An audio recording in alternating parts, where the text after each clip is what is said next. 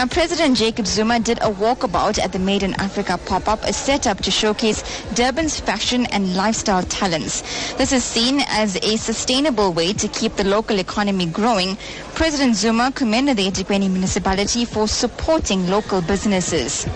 We had come here to see what our people are doing insofar as job creation, uh, particularly fashions and artistic things and things that are just normal.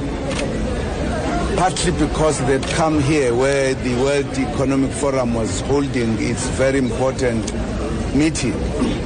And therefore it was important that what we do, we bring to those who have come for business to see what we are doing. I am highly impressed with quality and indeed style that our people are putting into their businesses. And I'm, I'm so much happier also that uh, the eThekwini municipality is working with them.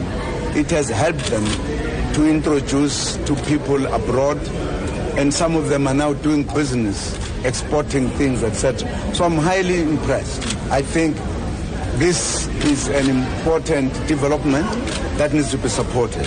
And I think eThekwini municipality is actually showing an example that you need to support our small businesses, our small entrepreneurs.